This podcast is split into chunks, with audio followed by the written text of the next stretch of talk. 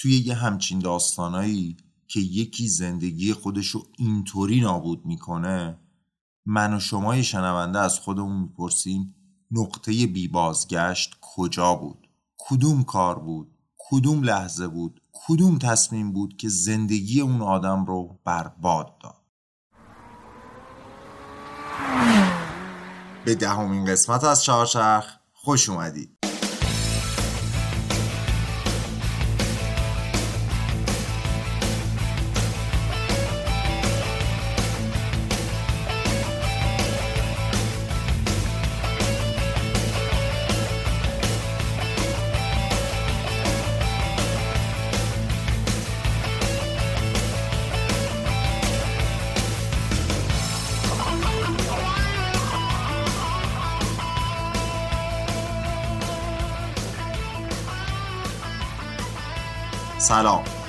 علیرضا صبحانی هستم و شما به قسمت دهم چهارچرخ گوش می‌کنید که در آبان 99 ضبط میشه. چهارچرخ پادکستیه در مورد اتومبیل. توی این قسمت چهارچرخ می‌خوایم بریم سراغ خودروسازی با یک داستان عجیب. خودروسازی که شاید اسمش رو هم نشنیده باشید. DMC DeLorean Motor Company. فیلم Back to the Future یا بازگشت به آینده رو دیدین؟ توی اون فیلم یه پیرمرد نابغه و در عین حال خلوچل یه ماشین زمان ساخته. ماشین زمان اون فیلم یه اسپورت خوشتراش و مدرنه که دراش رو به بالا باز میشن. ماشینی که با استیل ضد زنگ برس خورده و بدون رنگ ساخته می‌شد. اون ماشین اولین و آخرین مدل DMCه DMC DeLorean. حالا چرا می‌خوایم داستان همچین خودروساز ناشناخته ای رو بگیم؟ چون دلوریان عجیب ترین داستان رو بین همه خودروسازای دنیا داره. پس بریم که داستان این قسمت رو شروع کنیم که اسمش هست برباد رفته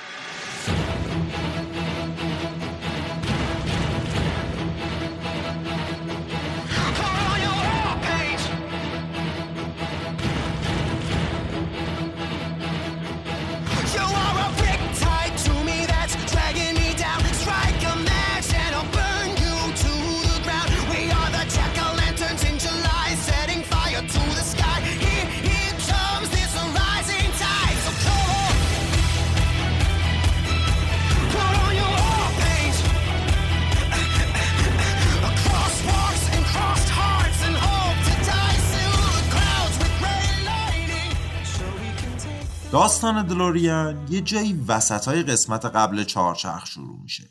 موقع تولد ماسل کار. مهمترین و شاخصترین کلاس ماشینای آمریکایی ماسل کارا هستن. تو قسمت قبل دیدیم که فورد ماستنگ یه کلاس جدید رو شروع کرد به اسم پونی کار. بعد جی ام و کرایسلر برای اینکه بتونن با ماستنگ رقابت بکنن شروع کردن به افزایش قدرت موتور پونی کارهاشون. و از دل این رقابت برای قدرت بیشتر ماسل کار زاده شد.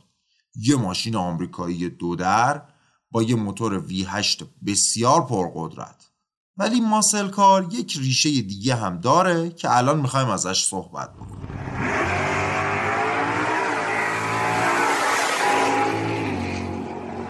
یه خیابون سی کیلومتری مستقیم هست به اسم وودوارد اونیو که از وسط دیترویت میگذره.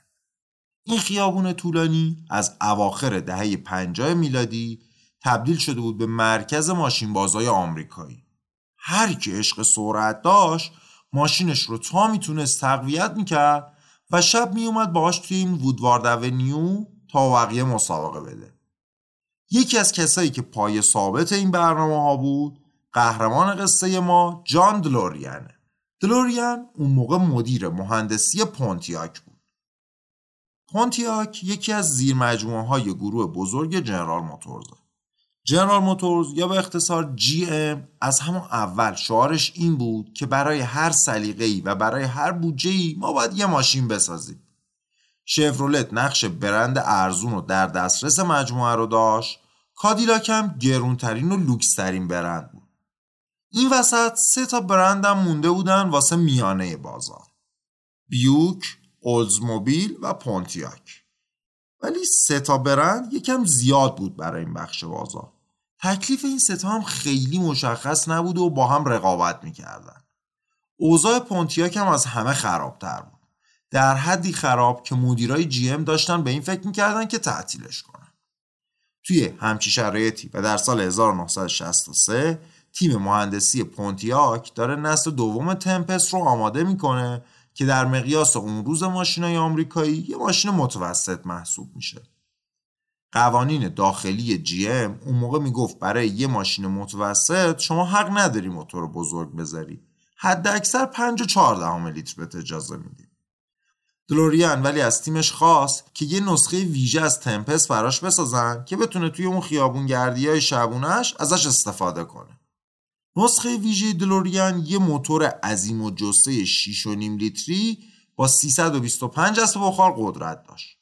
استقبالی که توی وودوارد اونیو از پونتیاک تمپست دلوریان شد اونو به این فکر انداخت که یه بازار عظیم برای همچین ماشینی وجود داره و تصمیم گرفت اون نسخه موتور بزرگ رو تولید کنه. اما می‌دونست که مدیرای ارشد جنرال موتورز اجازه نمیدن همچین موتور قوی رو بذاره روی یه ماشین متوسط. از اونجا که هر ماشین جدیدی باید تایید کمیته مشترک مدیرای جی ام رو می‌گرفت دلوریان یه حقه کوچولو سوار کرد. گفت ما تایید نسخه معمولی تمپس رو داریم. این نسخه قویتر رو به عنوان آپشن عرضه می‌کنیم و آپشن هم تاییدیه نمی‌خواد دیگه. اسم این تمپست 325 اسب بخاری رو گذاشتن جی تی او. جی تی او مخفف کلمات ایتالیایی Gran Turismo Omologato ه. خود دلوریان هم نمی‌دونست ترجمه دقیقش چی میشه. چون جی تی او رو از روی فراری 250 جی تی او برداشته بود. وقتی ازش پرسیدن جی تی او یعنی چی گفت That's a GTO, but stands for Gran Turismo Omologato, which I think is Italian for fast as hell. دلوریان میگه جی تی او یعنی ماشینی که قد جهنم تون میره. ولی نه. جی تی او به ایتالیایی یعنی ماشین جی تی که با مقررات شرکت در مسابقات اتومبیلرانی همخوان شده. گرند توریزمو اومولوگاتو. کلا ماشینای ایتالیایی اینطوری اسمشون خیلی جذاب و سریع به نظر می‌رسه. ولی وقتی ترجمه می‌کنی می‌بینی خیلی هم معنی آنچنانی ندارن بگذریم مدیر بازاریابی پونتیاک می‌گفت در خوشبینانه ترین حالت 5000 تا پونتیاک جی تی او میشه فروخت. خود دلوریان فکر می‌کرد سی هزار تا فروش میره. ولی هر دوتاشون اشتباه می‌کردن. فقط سال اول 45 هزار تا فروختن. کاری که جی تی کرد ولی خیلی مهمتر از آمار فروش بود. این ایده که موتورهای پرقدرت و بزرگ رو بذاریم رو ماشینهای متوسط در نهایت pony car ها رو تبدیل کرد به muscle car. مهمتر این که جی تی او پونتیاک ضررده رو تبدیل کرد به جذابترین زیر مجموعه جنرال موتورز پونتیاکی که معلوم نبود کجای طیف برندهای جی ام قرار داره و حتی داشتن فکر می‌کردن تعطیلش کنن نقش خودروساز سرعتی و اسپورتی مجموعه رو بر عهده گرفت. پونتیاک و دلوریان ستاره های آینده دار جنرال موتورز بودن دو سال بعد دلوریان در چهل سالگی مدیر پونتیاک شد. جوونترین کسی که هدایت یکی از زیرشاخه های جی ام رو بهش سپرده بودن.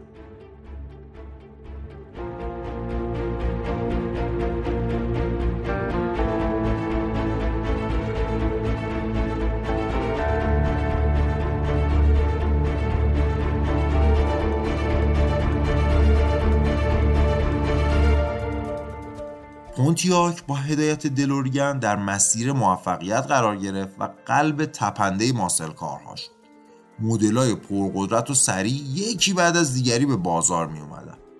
پونتیاک با اختلاف کمی از فورد و شورولت سومین برند پرفروش آمریکا شد.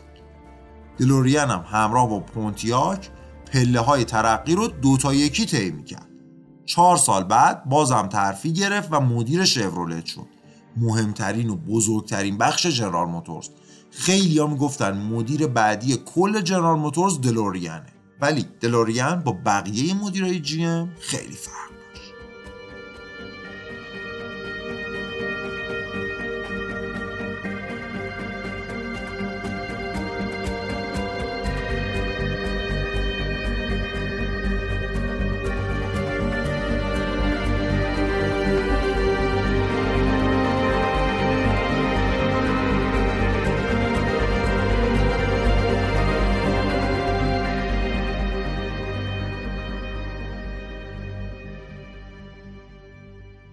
دلوریان توی یه خانواده فقیر و مهاجر مجارستانی در شهر دیترویت به دنیا آمده بود. باباش درست انگلیسی حرف نمی‌زد و آدم خشنی بود. ولی به جاش مادرش خیلی مهربون و کاری بود. هر جوری می‌تونست با کار کردن زیاد این بچه ها رو بزرگ کرده بود. جانم از همون نوجوانی استعداد فوقلاده ای داشت و معلوم بود که نابغه است. همیشه شاگرد اول می‌شد. واسه تحصیل رفت به دانشگاه صنعتی لورنس دیترویت و اونجا هم درخشید. این دانشگاه صنعتی لورنس یه مؤسسه کوچیک ولی بسیار معتبر بود که بهترین استعدادا رو جذب می‌کرد و خیلی از بهترین مهندسای اتومبیل آمریکا اونجا درس خوندن. بعد از فارغ‌التحصیلی به عنوان شاگرد اول لورنس یه مدت خیلی کوتاه توی کرایسلر بود بعدم رفت پاکارد. اونجا گیربکس اتوماتیک پاکارد رو از نو طراحی کرد و نظرها رو به خودش جلب کرد.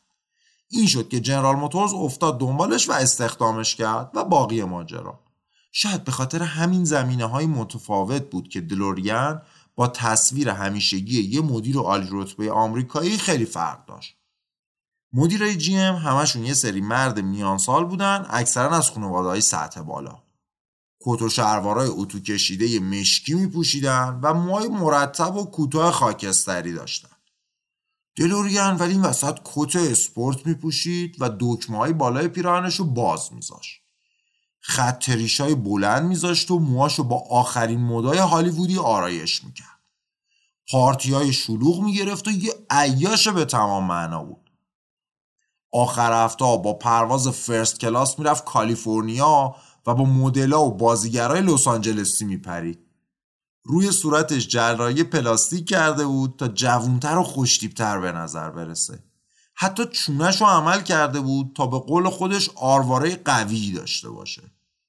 مرتب ورزش می‌کرد و هیکلش عین ورزشکارا بود. مجله هایی مثل پلیبوی و جی کیو در موردش مطلب می نوشتن و عکساشو با مایو کنار ساحل منتشر می‌کردن. وقتی مدیر شورولت شد به پول الان سالی یک میلیون دلار حقوق می‌گرفت تقریبا همون موقع هم زن اولش رو طلاق داد و شروع کرد با مدلا و بازیگرا قرار گذاشتن بزرگوار در مورد خودش اینطوری گفته I have a reasonably strong sex drive, which I happen to think is an important part of any guy. No man who ever accomplished something uh, didn't have that one characteristic. چند ماه بعد دلوریان 44 ساله با یه بازیگر بلوند خیلی خوشگل ازدواج کرد. دختره فقط 19 سالش بود. بخش روابط عمومی جرال موتورز مجبور شد چند سالی سن زنش رو زیادتر بگه تا کمتر آبروریزی بشه. دو سه سال با هم توی دیترویت زندگی کردن تا اینکه همسرش مچ دلوریان رو با یه دختر دیگه گرفت و ولش کرد. حدود یک سال بعد دلوریان با یکی از معروفترین مدلای اون موقع آمریکا ازدواج کرد. کریستینا فرار. مجلات زرد پر بود از عکساش.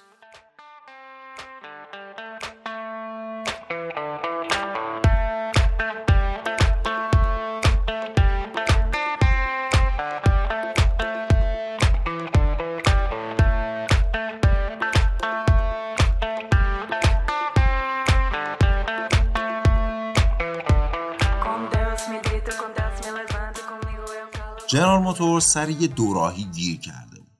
از طرفی اینجور کارهای دلوریان با قوانین داخلی و فرهنگ سازمانیشون نمیخون از طرفی هم نمی‌تونستن اخراجش کنن. چون آمار فروش روز به روز می‌رفت بالا. دلوریان به هر چی دست می‌زد طلا می‌شد. پیشرفتش ادامه داشت و سال 1972 در عین حالی که مدیر شورولت بود معاون کل جنرال موتورز هم شد. همون موقع بود که شوک اول نفتی شروع شد و بنزین تقریبا چهار برابر شد. دلوریان یکی از اولین کسایی بود که تغییر رو داشت پیش بینی می‌کرد. یه سخنرانی مفصل نوشت که توش از کیفیت پایین و مصرف بالای ماشینای آمریکایی گلایه کرده بود. توصیه می‌کرد این صنعت مسیرش رو عوض کنه. روابط عمومی جی ام وقتی نسخه اولیه سخنرانی رو دید سانسورش کرد و نذاشت دلوریان حرف دلش رو بزنه. دلوریان هم که شناختیم دیگه تا الان. آدمی نبود که کوتاه نسخه سانسور نشده سخنرانیش رو داد به رسانه ها انتشار نسخه اصلی سخنرانی سر و صدای بزرگی برپا کرد. به خصوص که توش خیلی از مدیریت ارشد و سیاست های کلی جنرال موتورز انتقاد کرده بود. دلوریان می‌گفت که لو دادن سخنرانی کار دشمناش بوده و می‌خواستن بدنامش بکنن. مدیرای حراست جی ام خیلی زود فهمیدن که خودش بوده که سخنرانی رو به رسانه ها داده. این شد که در بهار 1973 جنرال موتورز عذرش رو خواست. اگرچه رسما از عنوان اخراج استفاده نکردن ولی تقریبا همه می‌دونستند که شناخته شده ترین آدم صنعت خودروسازی آمریکا از بزرگترین شرکت جهان یعنی جنرال موتورز اخراج شد. اینکه چرا دلوریان همچین کاری کرد محل سواله. آخه چه دلیلی داشت نامه رو به رسانه ها بده؟ می‌تونه صبر کنه و وقتی خودش مدیر شد سیاست های اشتباه رو اصلاح بکنه. شخصیت دلوریان یه آدم ریسک پذیره کارهای خطرناکی رو انجام میده که محافظه کارا طرفش هم نمیرن. تا اون موقع همین ریسک کردن باعث پیشرفتش شده. اینکه یه موتور خیلی قوی رو بذاری روی پونتیاکی که اون موقع معروف بود برند پیرمرداست خیلی ریسک بزرگیه. اینکه مدیرای ارشد جی ام رو دور بزنی و بگی جی تی او آپشنه خب خیلی کار ریسکیه دیگه. ولی همین ریسکا تبدیلش کرده بود به ستاره جنرال موتورز. برای دلوریان لو دادن متن سخنرانیش یه ریسک دیگه بود کنار بقیه ریسکا. ریسکی که می‌تونست باعث بشه رسانه ها و مردم به جی ام فشار بیارن تا زودتر تغییر کنه و رهبری این تغییر رو هم بسپارن به کسی که زودتر از بقیه متوجه شده بود. دلوریان آدمی نبود که ده 15 سال نفر دوم باشه و صبر کنه تا نوبت مدیریتش برسه. می‌خواست هرچه سریعتر به چیزی که فکر می‌کرد حقشه برسه. آدمای ریسک پذیر همین طورین وقتی اولین ریسکشون جواب میده هی به مرور ریسکای بزرگ و بزرگتری می‌کنن. تا اینکه بالاخره یه جایی این ریسک جواب نمیده. برای دلوریان هم سر قضیه سخنرانی بود که همه چیز به پایان رسید. اخراج از بزرگترین شرکت جهان اتفاقی بود که می‌تونه زندگی حرفه‌ای هر کسی رو تا آخر عمر نابود کنه. ولی دلوریان که ستاره محبوب رسانه ها بود استادانه ماجرا رو به نفع خودش تموم کرد. می‌گفت اینکه عضوی باشم از یک کمیته هفت نفره یا ده نفره پر از پیرمردای نادون و خرفت هیچ وقت برام جذاب نبوده. آره پولش خوب بود. معلومه هیچ کار مفیدی نکنی و سالی یه میلیون دلار بهت بدن خیلی عالیه. ولی تهش جذابیتی برام نداشت. من دلم می‌خواد برم دنبال کارهای مهمتر و هیجان انگیزتر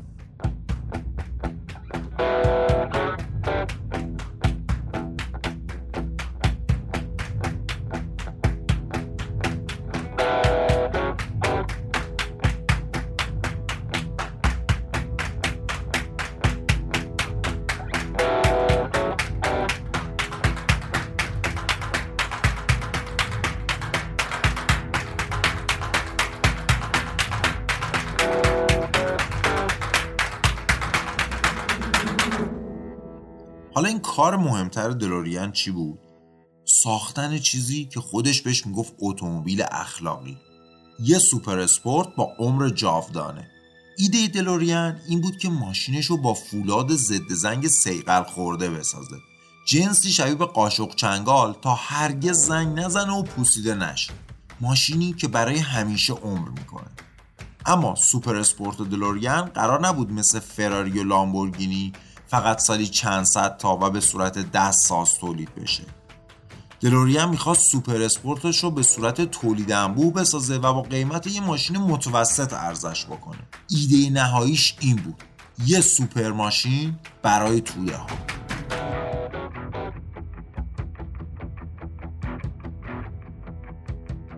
دلوریان رفت سراغ یه مهندس نابغه و همکار سابقش توی Pontiac. بیل کالینز. رابطه کاری دلوریان و کالینز از قدیم اینطوری بود که دلوریان ایده پردازی می‌کرد و کالینز اون ایده ها رو اجرا می‌کرد. در واقع کالینز کسی بود که ایده های دلوریان رو تبدیل به واقعیت می‌کرد.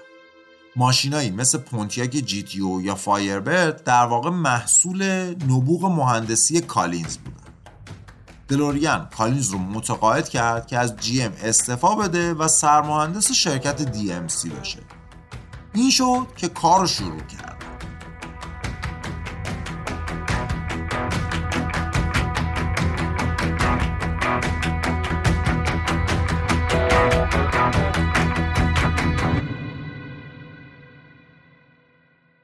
کالینز همونقدر که مهندس برجسته یه آدم آروم و جنتلمن هم هست.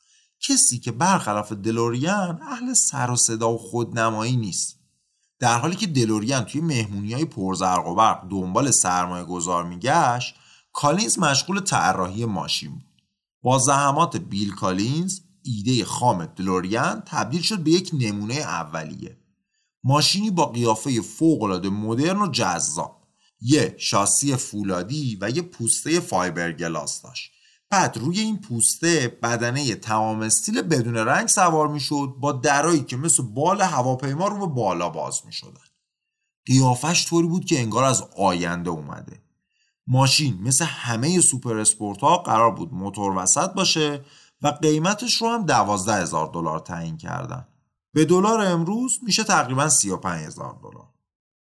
وقتی بالاخره بعد از سه سال نمونه اولیه یا prototype ساخته شد دلوریان می‌تونه سرمایه خیلی بیشتری جذب بکنه. چون ماشینی برای نمایش داشتن. ماشینی که نماد رویای جان دلوریان بود. خیلی فرق داره شما در مراسم جذب سرمایه یه پوستر بذاری و بگی قرار اینو بسازین یا اینکه یه ماشین واقعی فوقالعاده خوشگل و جذاب و نمایش بدی و بگین بیاین برای ساختن این مجسمه زیبایی سرمایه گذاری بکنیم دلوریان برآورد کرده بود که سرمایه لازم برای تولید این ماشین به پول امروز چیزی حدود 600 میلیون دلاره. از بانک وام گرفت و چند تا از ستارهای هالیوودی هم سرمایه گذاری سنگینی کردن. تقریبا یک سوم پول فراهم شده بود. اما دلوریان برای جذب 400 میلیون دلار باقی مونده یک کار بسیار عجیب کرد. تصمیم گرفت کارخونش رو به جای آمریکا توی ایرلند شمالی بسازه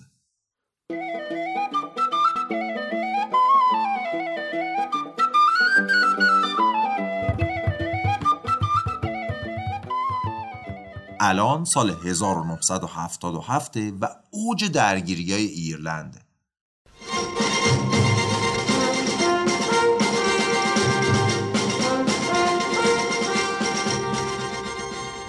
Good evening. First, more killings in Northern Ireland. Outside Armagh jail, a woman prison officer is killed and three others wounded. In Belfast, an army cadet officer is shot dead. ایرلند یه جزیره است که قسمت شمالیش یه بخش خودمختار از پادشاهی متحد بریتانیا محسوب میشه. ولی ایرلند جنوبی یک کشور جمهوری مستقله با اکثریت کاتولیک. شمال که زیر نظر لندن اداره میشه هم کاتولیک داره هم پروتستان. حالا کاتولیکای ساکن شمال بر علیه بریتانیا شورش کردن و می‌خوان کل جزیره ایرلند رو زیر نظر جمهوری ایرلند متحد کنن. اوضاع اقتصادی هم به شدت خرابه و بیکاری توی ایرلند شمالی حدود سی چهل درصده. دولت کارگر وقت انگلیس فکر می‌کنه که دلیل این همه شورش و جدایی طلبی همین بیکاری بالاست. واسه همین قبول می‌کنه 140 میلیون دلار به دلوریان پول بده تا کارخونش رو اونجا بسازه و برای مردم محلی شغل ایجاد بکنه. چیزی حدود 450 میلیون دلار امروزی که به صورت کمک بلاعوض سوبسید و وام در اختیار دلوریان قرار می‌گیره. کارخونه قرار بود توی یه تپه ساخته بشه که قشنگ مرکز درگیری ها بود. توی محلی که هیچ کارخونه صنعتی دیگه ای نداره و نیروی کارم هیچ آشنایی با صنعت خودروسازی نداره به قول یکی از مشاورای دلوریان آخرین چیزی که ایرلند ساخته بود تایتانیک بود که اونم غرق شده بود. دولت بریتانیا به دلوریان دو سال زمان میده که ماشینش رو به تولید انبوه برسونه. در حین این مدت دلوریان بعد اون نمونه اولیه دستساز رو تبدیل می‌کرد به ماشینی که بشه به صورت تولید انبوه ساختش. اینجا بود که شرکت لوتوس و صاحبش چپمن وارد داستان میشن. لوتوس یه خودروساز موفق انگلیسی بود که هم تجربه قهرمانی فرمول یک داشت هم ماشینای سوپر اسپورت خیلی خوبی میساخت. قرار شد مهندسای لوتوس کمک کنن نمونه های اولیه دلوریان قابل ساخت بشن و شخص چپمن هم توی بازطراحی ماشین مشارکت کنه. چپمن موتور ماشین رو که قرار بود وسط باشه به عقب منتقل کرد.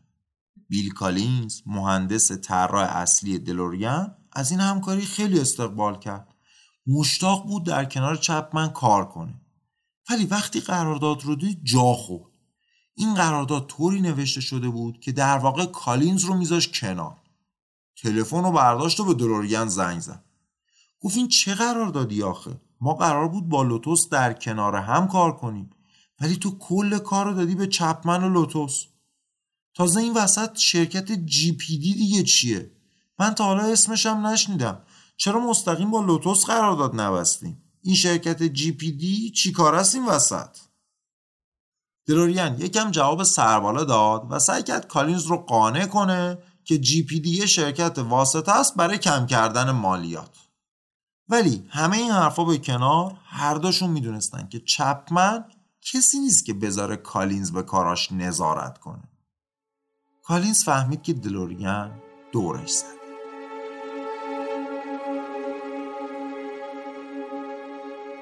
چند روز بعد بیل کالینز پدر واقعی DMC دلوریان استعفا داد.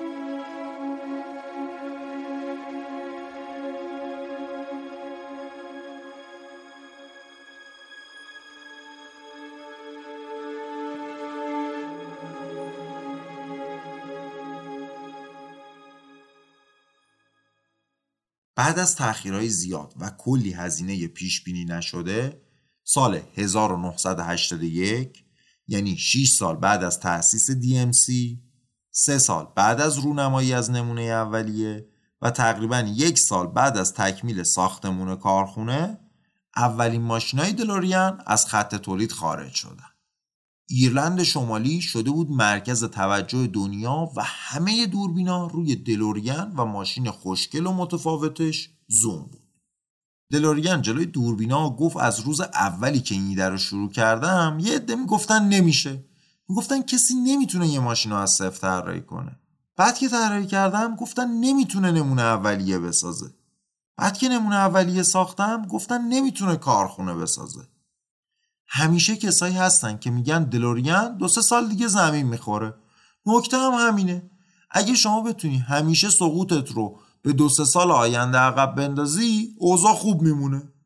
امروز ما کاری رو کردیم که هیچکس فکرشو نمی‌کرد شدنی باشه. اولین ماشین جدید آمریکایی تولید انبوه بعد از کرایسلر رو ما ساختیم. به زودی 3500 تا ماشین تولید کردن و سوار کشتیشون کردن تا ببرن آمریکا. اکتبر 1981 یعنی مهر 1360 کشتی به آمریکا رسید. به نظر می رسید علا رقم همه پیش بینی ها جان دلوریان بزرگترین کار غیر ممکن رو انجام داده و بخش سخت ماجرا رو پشت سر گذاشته. حدود 3000 تا از ماشینا به سرعت فروخته شدن و صحنه آماده بود برای تولد یه خودروساز بزرگ و موفق. جان دلوریان چیزی با جاودانه شدن فاصله نداشت. ولی همونطوری که می‌دونی این اتفاق نیفتاد. همه چیز به سرعت خراب شد.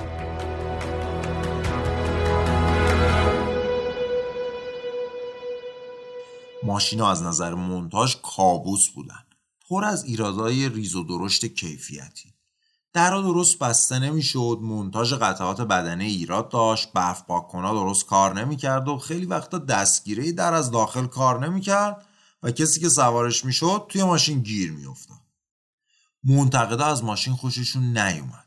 می‌گفتن handling ش بده و قدرت موتورم برای یه ماشین اسپورت خیلی کمه. مجله معتبر Car and Driver نوشت این ماشینی نیست که دلوریان وعدش رو به ما داده بود. از همه بدتر این که قیمت نهایی بیش از دو برابر پیش بینی از آب در اومد. 25 هزار دلار برابر با 75 هزار دلار امروزی. ماشین از کروت هم گرونتر بود. محصول نهایی نه اقتصادی بود نه کم مصرف نه اسپورتی. توی یه همچین شرایطی کار منطقی اینه که سرعت تولید رو بیاری پایین و سعی کنی ایرادات رو تا جایی که میشه برطرف بکنی. ولی دلوریان دقیقا برعکس این کار رو کرد. تولید رو دو برابر کرد. ماشین های DMC کنار هم انبار شدن بدون اینکه مشتری براشون باشه. ولی دلوریان چرا همچین کاری کرد؟ یه بندی توی قرارداد دلوریان با دولت بریتانیا بود که می‌گفت اگر تعداد کارگرای شاغل از یه تعدادی بیشتر بشه دولت باید یه پول دیگه ای دوباره به دلوریان بده. جانم دنبال همین بند بود.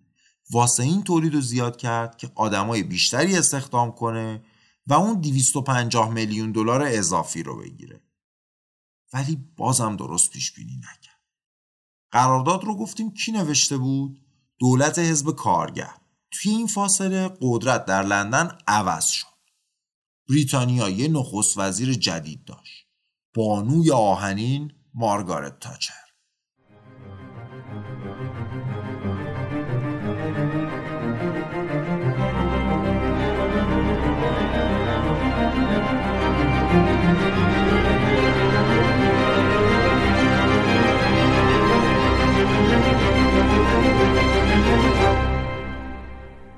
تاچر از حزب محافظ کار یه راستگرایی به تمام معنا بود.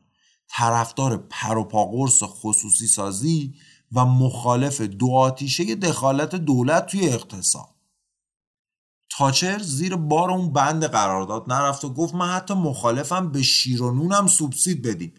بعد حالا بیام پول مالیات دهنده های انگلیسی رو به عنوان سوبسید بدم به یه ماجراجوی آمریکایی. دلوریان اوضاعش اصلا تعریفی نداشت و نقدینگیش ته کشیده بود. از طرفی در به در دنبال سرمایه گذار میگشت از طرفی هم تحت فشار دولت بود. تاچر از دلوریان دوتا خواسته داشت. اولا قسط وامی رو که عقب افتاده بود به سرعت پرداخت بکنه.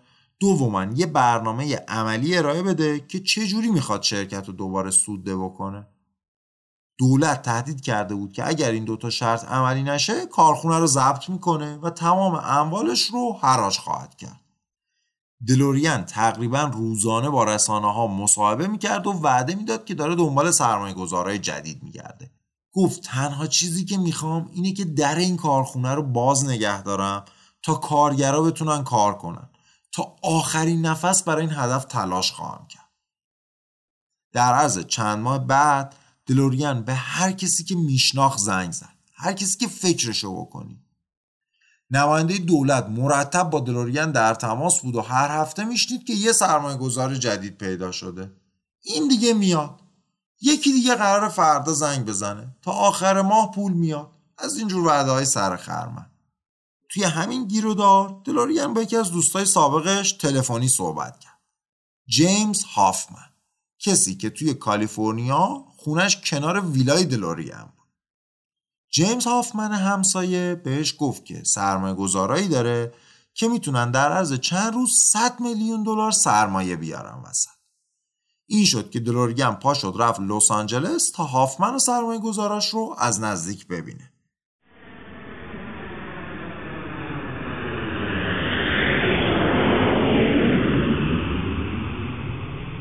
دلوریان کلی بروشور و نمودار و گراف آماده کرده بود تا سرمایه گذارا رو قانع کنه. ولی آفمن گفت نیازی به این چیزا نیست. اونا اهل کاغذبازی نیستن. دوستای من کلمبیایی. دلوریان یکم مکس کرد و گفت منظورت اینه که توی تجارت قهوه هستن دیگه.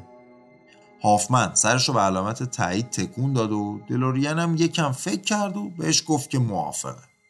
منظورشون می‌دونین چیه؟ اون موقع بزرگترین تأمین کننده کوکائین دنیا کلمبیا بود. قهوه هم که دلوریان گفت منظورش همین کوکائین بود.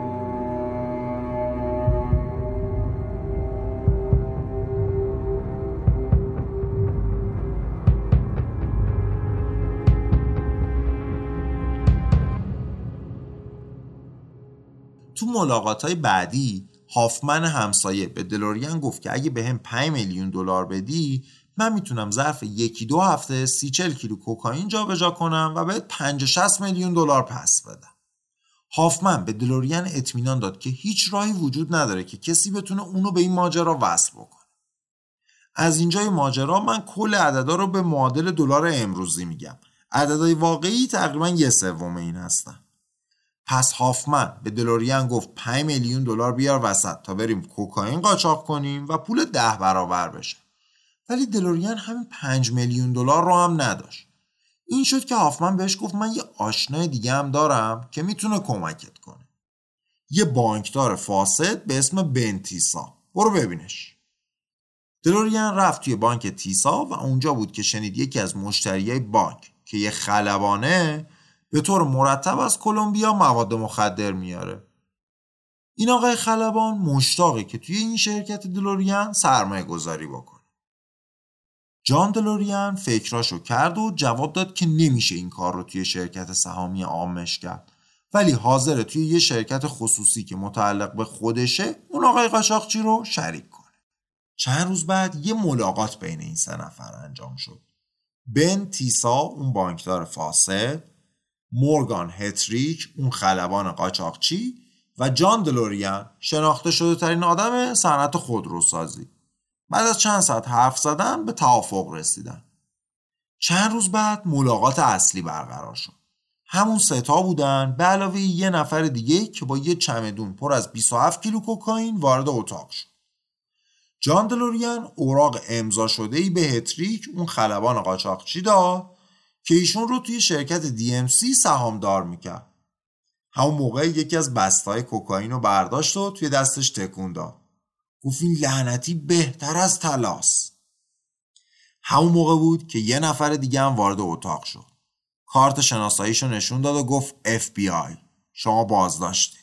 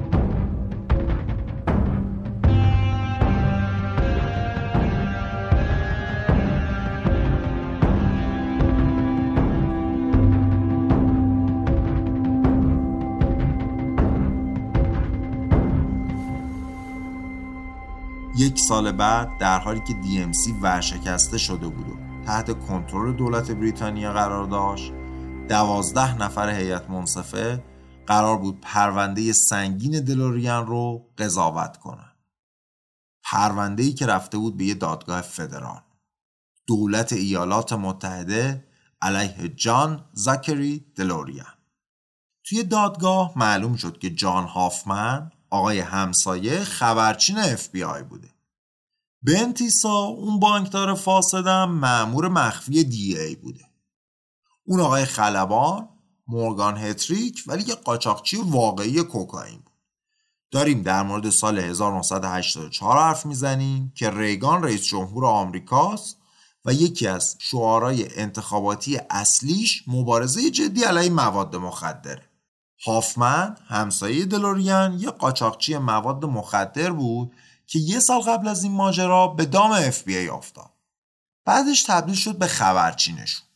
اون موقع هم به خاطر جنجال سیاسی ریگان در زمینه مبارزه با مواد مخدر بازار اینجور خبرچینا خیلی داغ بود.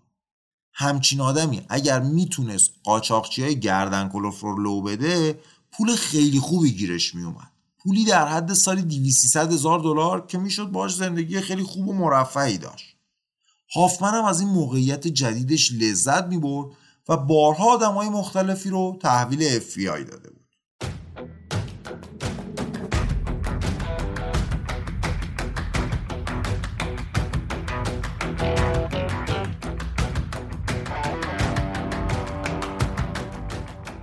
وقتی هافمن به FBI خبر داد که حرفای اولیه رو با دلوریان زده و می‌تونه گیرش بندازه مامورا سر از پا نمیشناخت. زندانی کردن همچین چهره شناخته شده ای باعث می شد هم پیش رئیس جمهور سربلند بشن هم خوراک تبلیغاتی خوبی برای جنگ علیه مواد مخدر فراهم بشه.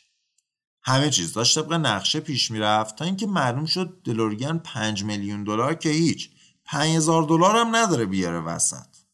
این شد که FBI نقشش رو عوض کرد و بنتیسا وارد ماجرا شد. همون مأمور مخفی DEA اداره مبارزه با مواد مخدر که نقشه بانکدار فاسد رو بازی می‌کرد. تیسا مدت ها بود داشت روی پرونده اون آقای خلبان قاچاقچی هتریک کار می‌کرد. و اینجا بود که DEA و اف بی آی تصمیم گرفتن پرونده هاشون رو یکی کنن و دلوریان و هتریک رو یه جا گیر بندازن.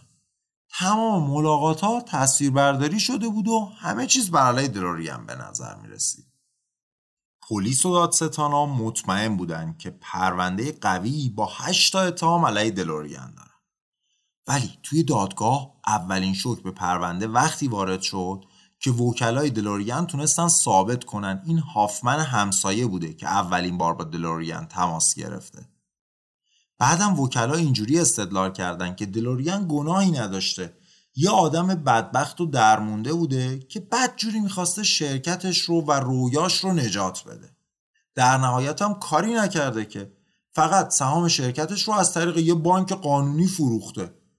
دفاع دلوریان بر این پایه بود که نمایندگان دولت بدون هیچ دلیل موجهی هدف قرارش دادن و اخفالش کردن. دلوریان خودش رو یه مرد صادق جلوه داد که حاضر بوده به هر کار خاکستری تم بده تا سه هزار تا کارگرش رو از بیکار شدن نجات بده.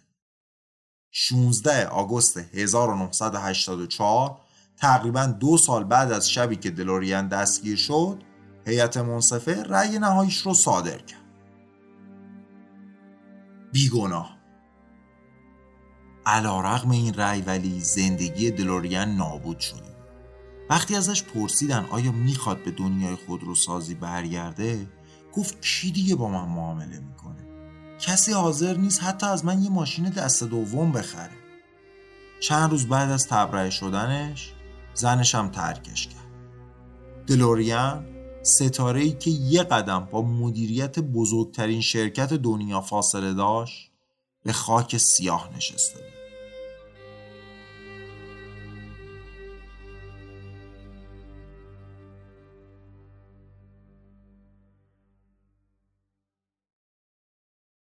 توی یه همچین داستانایی که یکی زندگی خودشو اینطوری نابود می‌کنه من و شمای شنونده از خودمون می‌پرسیم نقطه بیبازگشت کجا بود؟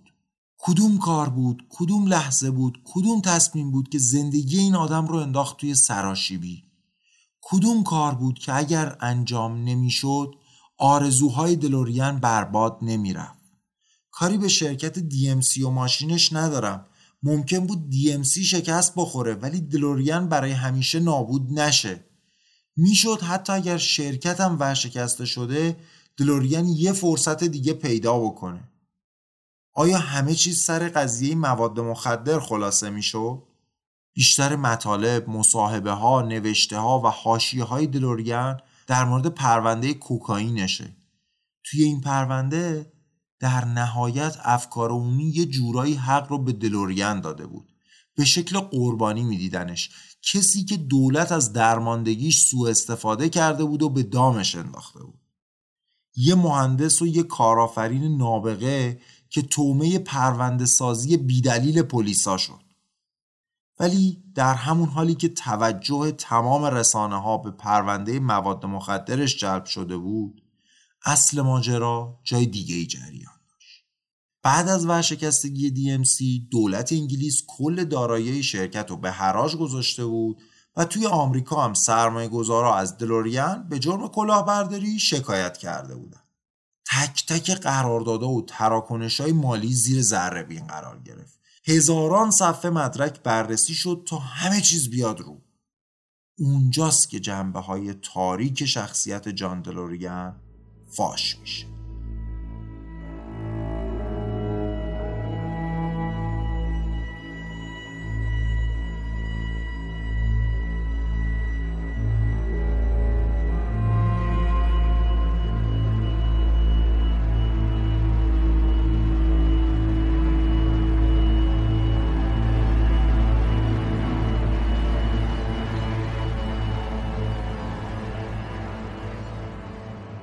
روزای اول که DMC شک گرفته بود و داشت سرمایه گذار جلب می‌کرد این دلوریان بود که داشت خودش رو میفروخت. مردم هنوز ماشینی ندیده بودن که روش سرمایه گذاری بکنن. اونا داشتن بخشی از رویای جان دلوریان رو میخریدن. نابغه ای که ستاره صنعت خودرو بود. شعار DMC هم به خوبی همین مسئله رو نشون میده. Live the dream. رویا رو زندگی کن. توی اون دوران دلوریان تقریبا 17 و نیم میلیون دلار برای توسعه ماشینش سرمایه جمع کرد. همون موقع بود که سر دولت بریتانیا هم پیدا شد و با اون سرمایه سنگینی که اونا آوردن اصلا نیازی به این 17 میلیون دلار سرمایه گذارا نبود. حالا جان این پول زیاد و بلا استفاده رو می‌بینه. پولی که در واقع متعلق به خودش می‌دونه. پولی که به دلیل شخصیت فوقلادهش به دلیل نبوغش تونسته جمع بکنه. دلوریان اینجا یه فرصت دید فرصتی که نتونست در مقابل وسوسش مقاومت کنه.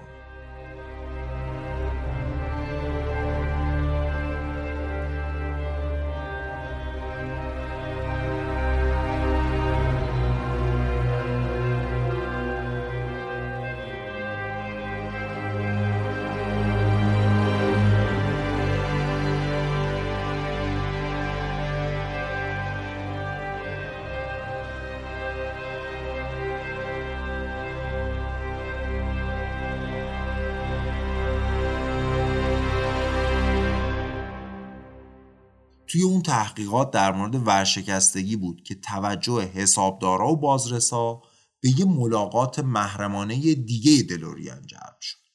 ملاقاتی که خیلی قبل از اون معامله مواد مخدر و توی ژنو سوئیس برگزار شده بود.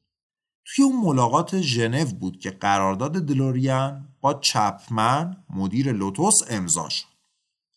موارد مشکوکی توی این قرارداد بود. از جمله یه طرف سوم سوئیسی به اسم GPD قرار بود شرکت دلوریان یعنی DMC 17.5 میلیون دلار معادل 55 میلیون امروزی به این شرکت سوئیسی GPD بده و اون شرکت مسئول بود خدمات طراحی و مهندسی رو از لوتوس و چپمن بگیره و تحویل DMC بده. چه دلیل داشت این GPD واسطه باشه؟ با تحقیق بیشتر معلوم شد که GPD اصلا وجود خارجی نداره. فقط یه صندوق توی اداره پست ژنو یه شرکت سوریه یه شل کمپانیه. دیگه کشش ندم. بعد از یه عالمه بررسی و کند و کاف معلوم شد که از این 17 میلیون دلاری که دلوریان به لوتوس داده بخشش به چپمن رسیده و 9 میلیون دلارش معادل 26 میلیون دلار امروزی با یک سری شعبده بازی حسابداری از حساب شخصی خود دلوریان سر در آورده. به نظر می رسید دلیل اینکه جان با لوتوس قرارداد بسته اصلا همین بوده که بتونه این پول رو به جیب بزنه. دلوریان با تقلب 9 میلیون دلار از پول سرمایه گذارا رو تبدیل کرده بود به پول شخصی خودش. پس اون نقطه بی بازگشت وقتی بود که دلوریان رفیق قدیمیش بیل کالینز رو دور زد و برای اینکه بتونه تقلب کنه و پول سرمایه گذارا رو بدزده رفت سراغ چپمن و لوتوس. چون می‌دونست بیل کالینز بهش اجازه همچین کاری رو نمیده. ولی چپمن یه آدم رند بود که در رو به روی اینجور کارا باز میذاش. مقدمات برای برگزاری یه دادگاه دیگه داشت فراهم می‌شد. اینجا بود که دلوریان یه سند رو کرد.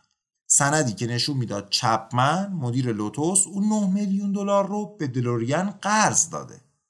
از طرفی چپمن چند سال پیش مرده بود و دیگه کسی وجود نداشت که بشه درستی یا نادرستی این سند رو باش تایید کرد. به نظر می‌رسید دلوریان داره یه بار دیگه قصر در میره تا اینکه زن سابقش پا پیش گذاشت و شهادت داد که جان رو در حال جعل سند دیده. اون گفت دلوریان رو در حالی دیده که دستکش به دست یه سری کاغذ رو خیلی نزدیک به یه لامپ مطالعه می‌گرفته تا قدیمی به نظر بیان حتی اینجا هم میشه نبوغ دلوریان رو دید. اون تقریبا سه سال قبل فکر همچین روزی رو کرده بود و با پوشیدن دستکش می‌خواست چربی پوستش رو از این اسناد دور نگه داره. اسنادی که می‌دونه سالها بعد ممکنه بازرسی بشن. و اگه پلیس نتونه با جرم نگاری جعلی بودنشون رو ثابت کنه می‌تونن چتر نجاتش باشن. با وجود شواهدی که از ردیابی تراکنش های مالی به دست اومد و با توجه به شهادت همسر سابقش دیگه کار برای دلوریان تموم شده بود. می‌دونست که اگه پاش به دادگاه برسه محکومیتش قطعیه.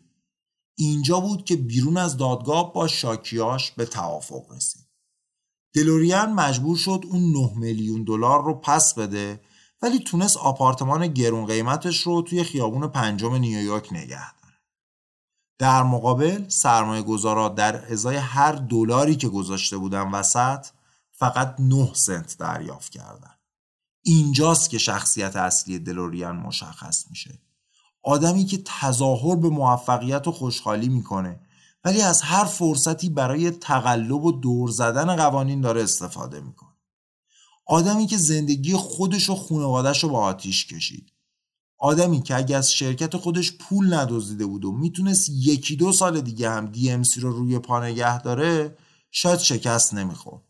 با اون 17.5 میلیون دلار شاید می‌تونست شرکت رو تا سال 1985 رو پا نگه داره. سالی که ممکن بود برگشت معجزه آسای DMC لقب بگیره. سال 85 فیلم بازگشت به آینده سینماها رو تسخیر کرد. فیلمی به کارگردانی روبرت زمایکس و تهیه کنندگی استیون اسپیلبرگ افسانه ای. پیرمرد نابغه ای که شخصیت اصلی فیلم بازگشت به آینده بود یه ماشین DMC دلوریان رو تبدیل می‌کرد به یه ماشین زمان.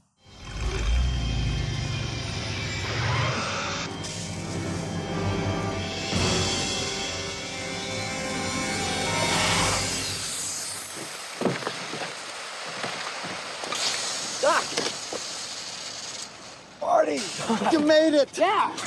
Welcome to my latest experiment. This is the big one, the one I've been waiting for all my life. Uh, well, it's a DeLorean, right? Bear with me, Marty. All your questions will be answered. دلوریان فیلم بازگشت به آینده وقتی به سرعت 88 مایل بر ساعت می‌رسید می‌تونست توی زمان سفر کنه. When this baby hits 88 miles per hour, you're gonna see some serious shit.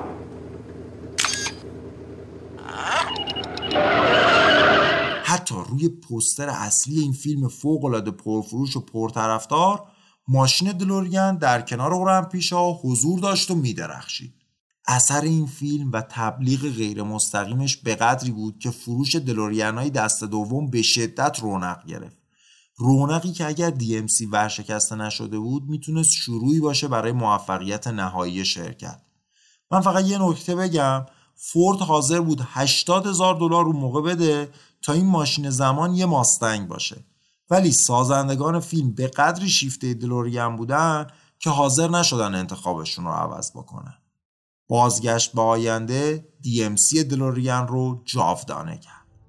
چند هفته بعد از پخش فیلم در سینماها بود که تازه دلوریان دیدش و فهمید ماشینی که ساخته توی این فیلم استفاده شده. یک نامه تشکر نوشت و گفت ممنونم که کمک کردید تا رویای من زنده بمونه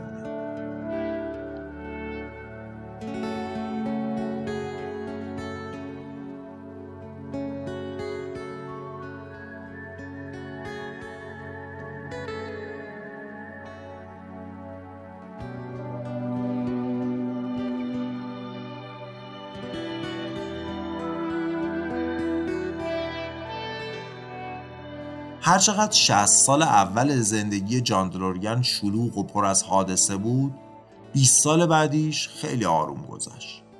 به شدت مذهبی شد و می‌گفت ایمانش رو به مسیح دوباره پیدا کرده. آپارتمان لوکسش توی نیویورک رو فروخت و یه مزرعه خرید توی نیوجرسی آخرای عمرش دوباره ازدواج کرد و سال 2000 هم اعلام ورشکستگی کرد. این دفعه شخص خودش هم ورشکسته شده بود. مجبور شد دار و ندارش رو بفروشه و پول طلبکاراش رو بده. اون مزرعه نیوجرسی رو به دونالد ترامپ فروخت که الان تبدیل شده به یه زمین گلف. جان دلوریان پنج سال آخر عمرش رو توی یه آپارتمان یه خوابه کوچیک زندگی می‌کرد. سالهای آخر تنها دلخوشیش این بود که بره توی ملاقات ها و گرد همایی های مالکای دلوریان. اونجا بود که بهش عشق میورزیدن و چشماش از خوشحالی برق می‌زد. کنار کسایی که دلوریان داشتن و افتخار می‌کردن که امضای جان دلوریان روی دفترچه ماشینشون باشه.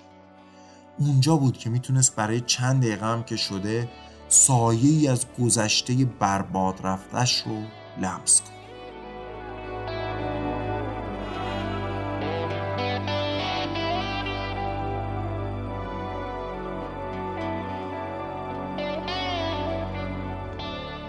جان دلوریان در سال 2005 و در سن 80 سالگی درگذشت. در حالی که طرحهای اولیه‌ای از یک ماشین روی میزش بود. DMC دو.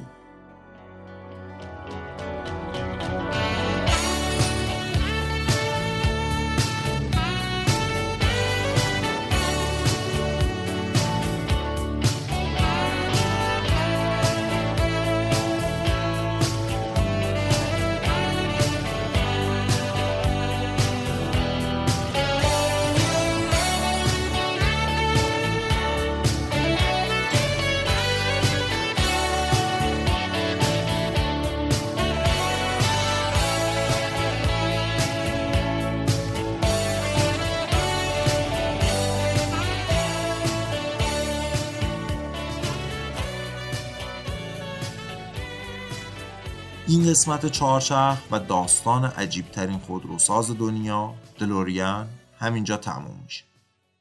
این پادکست رو من علیرضا صبحانی با کمک دادبه پوردوانی می‌سازیم. برخلاف قسمت های قبلی چهارچرخ که منابع خیلی زیادی داشت و در نهایت گردآوری شده و نوشته شده توسط خودم بود این قسمت یه منبع خیلی مشخص داشت. فیلم مستند Framing John DeLorean ساخته شینا جویس و دان آرگوت در سال 2019 در کنارش هم منابع دیگه ای داشتیم ولی 80 90 درصد ماجرا رو دقیقا از این فیلم نقل کردم.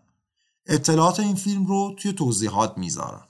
پوستر این قسمت هم برگرفته شده از پوستر فیلم Framing John DeLorean ه چارچرخ توی همه اپلیکیشن های پادگیر در دسترسه. یک کانال تلگرام هم داریم که قسمت ها رو با یک ماه تاخیر اونجا هم قرار میدیم. اگه می‌خواید چهارچرخ رو به کسی معرفی بکنید که با پادکست آشنا نیست و اپلیکیشن پادگیر نداره می‌تونید از تلگرام براش بفرستید. سایت Podbean.com هم اجازه میده که فایل پادکست رو دانلود کنین و هر وقت خواستین گوشش بدین. مهمترین فاکتور برای یه پادکست تعداد شنیده شدنش توی اپلیکیشن های پادگیره. واسه همین ازتون خواهش می‌کنم اگه دارین این اپیزود رو از تلگرام میشنوین یه اپلیکیشن پادگیر روی گوشیتون نصب کنین تا هم خودتون راحت تر باشین. هم من بتونم آمار شنونده ها رو توی اپلیکیشن های پادگیر بالاتر ببرم. تازه این اپای پادگیر کلی امکانات اضافی هم در اختیارتون قرار میده که توی تلگرام به همچی امکاناتی دسترسی ندارید. غیر از پادکست صوتی که دارین میشنوین چهارچرخ یه بخش تصویری هم داره که توی اینستاگرامه. اونجا روایت تصویری هر ماجرا رو می‌تونید دنبال بکنید لینک همه شبکه های اجتماعی چهارچرخ از جمله تلگرام، اینستاگرام، توییتر و هامی باش توی قسمت توضیحات موجوده. هامی باش یه سایته که اگه دلتون خواست از چهارچرخ حمایت مالی بکنید این امکان رو بهتون میده. ولی بهترین کمک برای چهارچرخ اینه که به دیگران معرفیش بکنید تا بیشتر شنیده بشه. فکر کنم شما که تا اینجا رو گوش دادین از این قسمت چهارچرخ خوشتون اومده. پس ازتون خواهش می‌کنم همین الان لینک این قسمت چهارچرخ رو برای چند نفر دیگه هم بفرستید از همه کسایی که با پیام های محبت آمیزشون من رو به ادامه کار دلگرم می‌کنن متشکرم. ولی می‌خوام در پایان دهمین قسمت چهارچرخ از چند نفر به صورت ویژه تشکر بکنم. رضا بابایی که منو با پادکست آشنا کرد کیوان فقیهی که در روزای اول چهارچرخ بسیار کمکم کرد و به هم دلگرمی داد و حاله پور ممتاز که زحمت کشید و لوگوی چهارچرخ رو برام طراحی کرد. می‌خوام از دادبه پوردوانی عزیز تشکر بکنم که واقعا پا پای من وقت می‌ذاره و زحمت می‌کشه و مهمتر از همه محسا همسرم که بزرگترین پشتگرمی بوده برام توی تهیه چهارچرخ. از شما هم خیلی ممنونم که وقت گذاشتید و گوش دادید. امیدوارم همونقدر که ساختن چهارچرخ برای من لذت بخشه شنیدنشم برای شما لذت بخش باشه. تا قسمت بعد خداحافظ.